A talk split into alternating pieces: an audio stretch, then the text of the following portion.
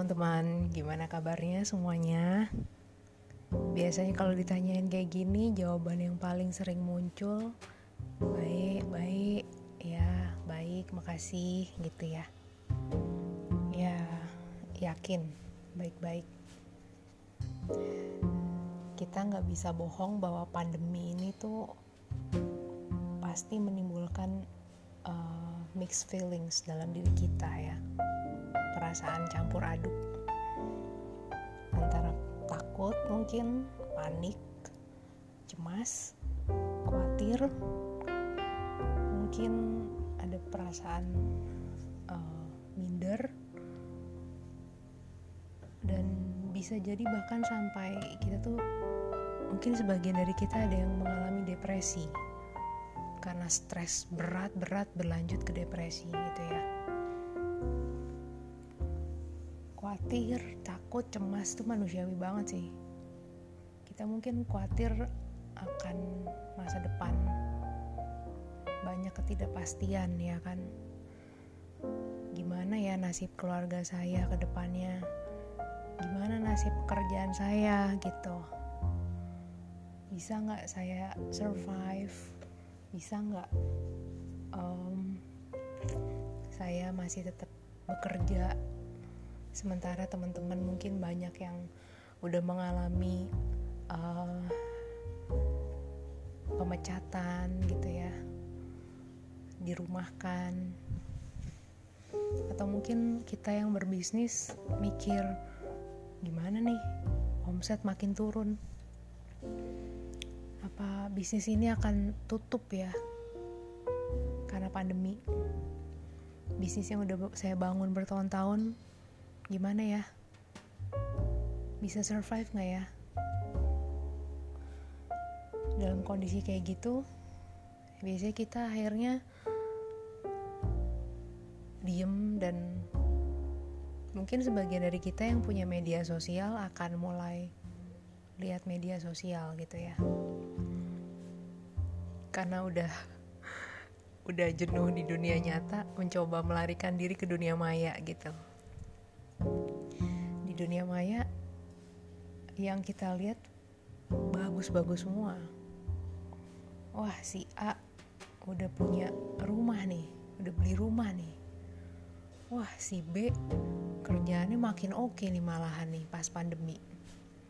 Wah si C pas pandemi kayak gini dapet jodoh loh. Merit dia. Terus si D punya anak. Si E makin glowing. Wah, pokoknya semua yang bagus-bagus deh ada di sosmed. Dan kelihatan kan, maksudnya rumput tetangga itu memang kan selalu kelihatan lebih hijau gitu. Padahal yang gak selalu hal di dunia nyata itu seindah di dunia maya gitu. Ya di media sosial orang-orang itu hanya bagiin secuil aja dari kehidupan mereka yang secuil itu kebetulan bagus kebetulan indah gitu. Tapi kita nggak tahu hidup aslinya mereka bagaimana. Terus biasanya nih yang, terjadi adalah kita tuh mulai compare bandingin diri kita sama mereka. Dia udah beli rumah saya masih ngekos. Saya masih ngontrak dia udah nikah saya malah nggak bisa dapet jodoh lagi pandemi kayak gini. Boro-boro dapet jodoh keluar rumah ya kagak gitu kan. Terus si itu makin glowing lah. Aku di rumah cuman berhadapan sama anak ngurusin anak ngurusin kerjaan rumah mungkin. Makin butek iya bukan makin glowing banyak deh akhirnya kita tuh membandingkan diri kita dengan orang-orang yang ada di sosial media. Dan ya mungkin mungkin itu yang bikin kita akhirnya jadi tambah stres ya. Karena kita pendem keinginan kita untuk memiliki hidup seperti mereka gitu ya. Kita pendem terus kita yang jadi tertekan sendiri biasanya. Jadi stres-stres sendiri terus jadi depresi akhirnya kalau stresnya udah terlalu berat. Banyak dari kita yang kalau misalkan ditanya nih uh, gimana kabarnya? Kayak yang tadi saya bilang di awal gimana kabarnya? Biasanya kita akan jawab ya baik-baik gitu. Tapi beneran gak sih kita tuh sebenarnya baik-baik aja dalam diri kita? Berapa banyak sih dari kita yang gak berusaha untuk jujur pada diri sendiri kalau kita tuh sebetulnya gak dalam kondisi yang baik-baik memang ya untuk jujur pada diri sendiri itu nggak mudah sih. Kalau saya pribadi bukannya saya berniat untuk menutupin perasaan saya ya. Bukannya sengaja, tapi kalau saya lebih kayak saya tuh nggak sadar kalau saya tuh suka bikin penyangkalan pada diri sendiri.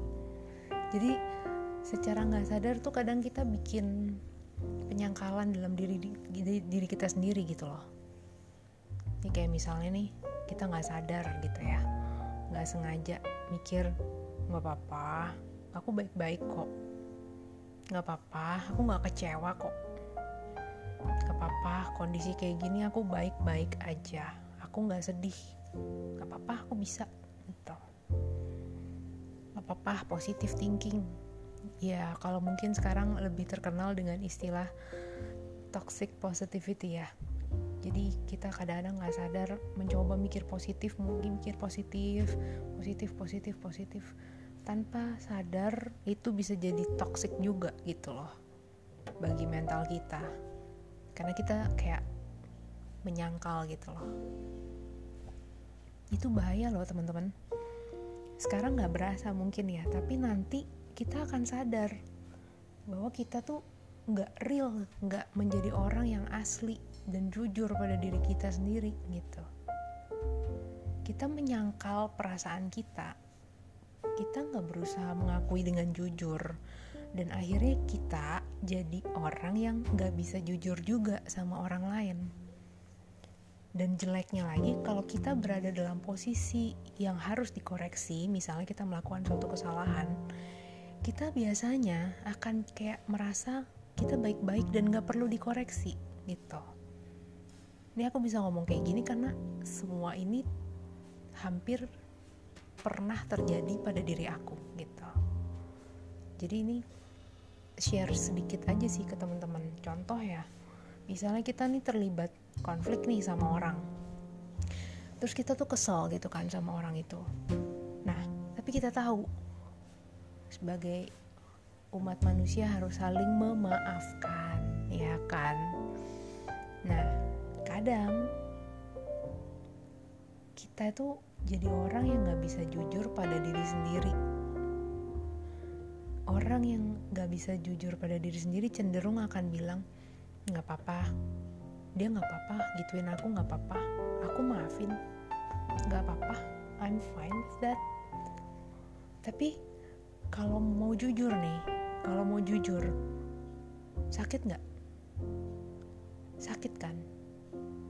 Ada perasaan kesel nggak? Ada kan? Mungkin ada perasaan masih nggak terima nggak? Ada kan? Nah terus kita tuh masih kadang-kadang tuh masih suka menyangkal gitu loh. Gak apa-apa aku udah gak ada masalah sama dia. Tapi tapi tapi masih kesel sebenarnya. Nggak sadar tapi masih kesel. Ujung-ujungnya ketika kita diingetin sama hati nurani gitu ya atau diingetin sama orang untuk selesain baik-baik masalahnya dan maafin orang itu benar-benar kita akan cenderung kerasin hati kita. Enggak kok saya udah baik-baik saya udah ma maafin juga. Nggak perlu kayak gitu-gitu nggak perlu. Padahal kalau kita mau telisik lebih dalam lagi hati kita ya kita masih kesel sama dia. Cuman kita berusaha untuk it's okay it's okay gitu. Nah biasanya orang-orang yang seperti itu termasuk aku yang dulu akhirnya menjadi orang yang cenderung menghindari konflik gitu. Kita tuh biasanya akan berusaha menutupi perasaan demi supaya nggak konflik.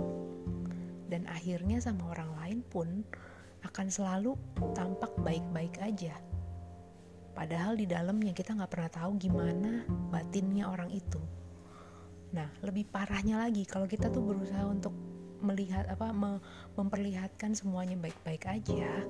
Biasanya orang yang seperti itu akan cenderung berusaha untuk bikin orang lain tuh semua orang tuh senang berusaha untuk menyenangkan semua orang gitu. Jadi people pleaser. Jadi orang yang berusaha nyenangin semua orang. Nah ini sebenarnya nggak bagus. Dampaknya tuh ke mana-mana gitu menjadi orang yang seperti ini. Kenapa?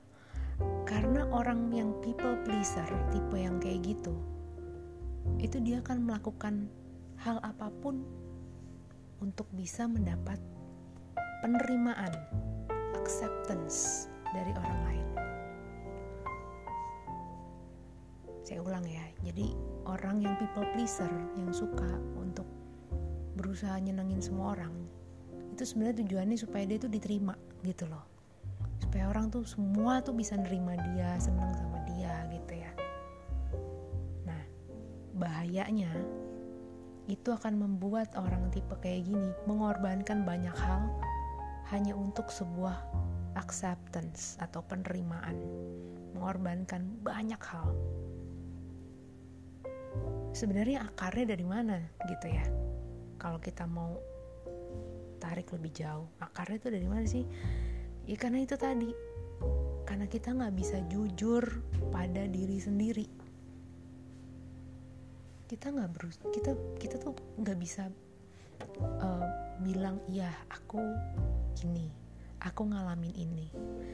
Kita berusaha baik-baik aja meski sebenarnya nggak baik-baik kondisinya.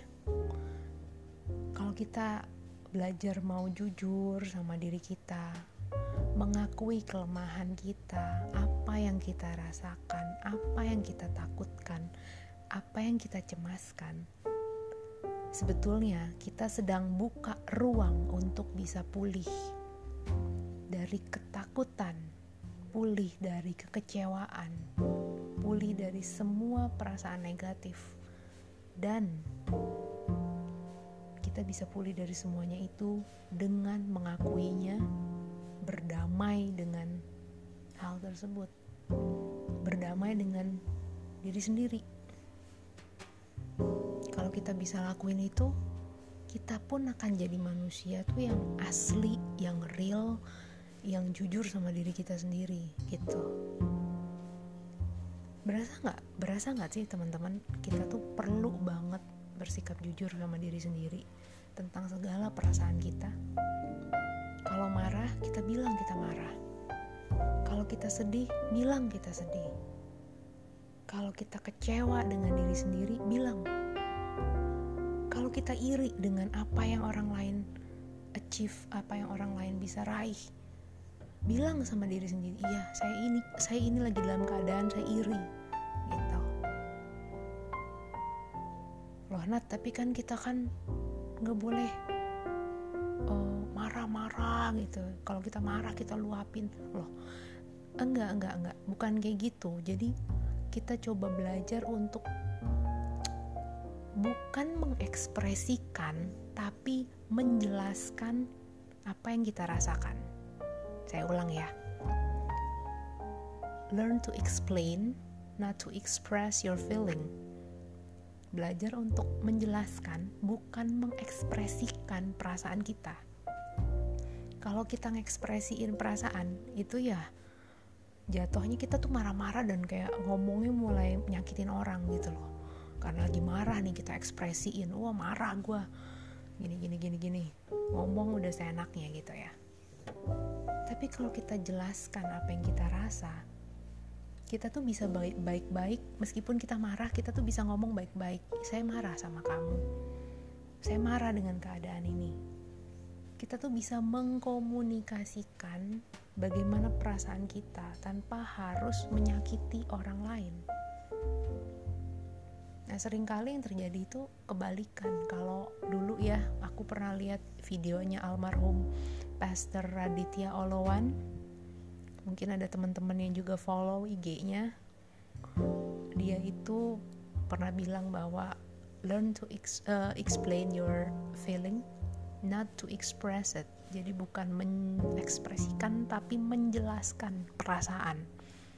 Jadi kalau misalnya orang tuh ya ngekspresiin perasaan tuh biasanya gini kamu lagi marah ya sayang? Enggak aku nggak marah. Tapi mukanya cemberut terus udah gitu ngomongnya sambil uh, mulutnya maju 5 cm gitu ya. Sambil uh, cemberut gitu. Mulutnya becucu kalau kata orang Jawa oh udah deh. Tapi kan uh, gue nggak marah. Gue nggak marah titik gitu. Loh tapi udah udah udah nggak usah udah gitu. Kalau orang yang mengekspresikan tuh kayak gitu. Bilangnya apa tapi ekspresinya apa. Kadang-kadang akhirnya jadi kayak nyakitin irritating gitu loh. Tapi kalau kita berusaha untuk dewasa kita akan menjelaskan iya saya marah sama kamu. Kenapa kamu kayak gini kayak gini kayak gini? Padahal kita kan udah sepakat bla bla bla bla bla gitu. Lebih enak gak sih? Masalah lebih cepat clear gak sih? Daripada kita ngomong oke okay, baik-baik aku udah gak marah. Tapi kalau dengar nama orang itu aja kita udah kayak sakit gitu hati kita udah kesel banget gitu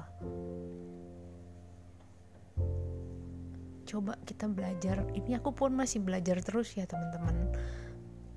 Kita belajar tuh untuk mengkomunikasikan dan belajar untuk jujur sama diri sendiri bukan menyangkal perasaan gitu.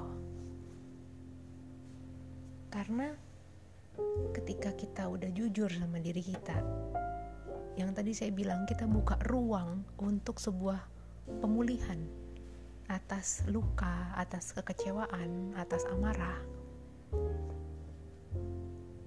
Kita mulai sadar bahwa kita butuh dipulihkan dari perasaan-perasaan negatif itu. Kita butuh sembuh gitu loh. Dan satu-satunya yang bisa menyembuhkan ya Tuhan. Terlepas dari apa pun kepercayaan dan agama teman-teman ya. Tuhan itu ada, Tuhan itu real, dan Tuhan doang yang sanggup menyembuhkan luka batin kita gitu. Ketika kita jujur sama diri sendiri, itu bagusnya lagi adalah kita bisa menarik orang lain untuk juga bisa jujur sama kita. Kenapa? karena kita buka ruang untuk kita tuh terbuka sama dia, sama orang tersebut. Kita memperlihatkan sisi lemah kita, sisi vulnerable-nya kita. Ya, kita memperlihatkan sisi, iya aku ini manusia yang masih punya banyak kelemahan. Ini loh kelemahan aku, I'm vulnerable. Aku nih rentan, aku ini lemah ketika kita bisa tunjukkan sisi itu, hubungan kita dengan orang tersebut akan lebih jujur, lebih apa adanya, lebih real.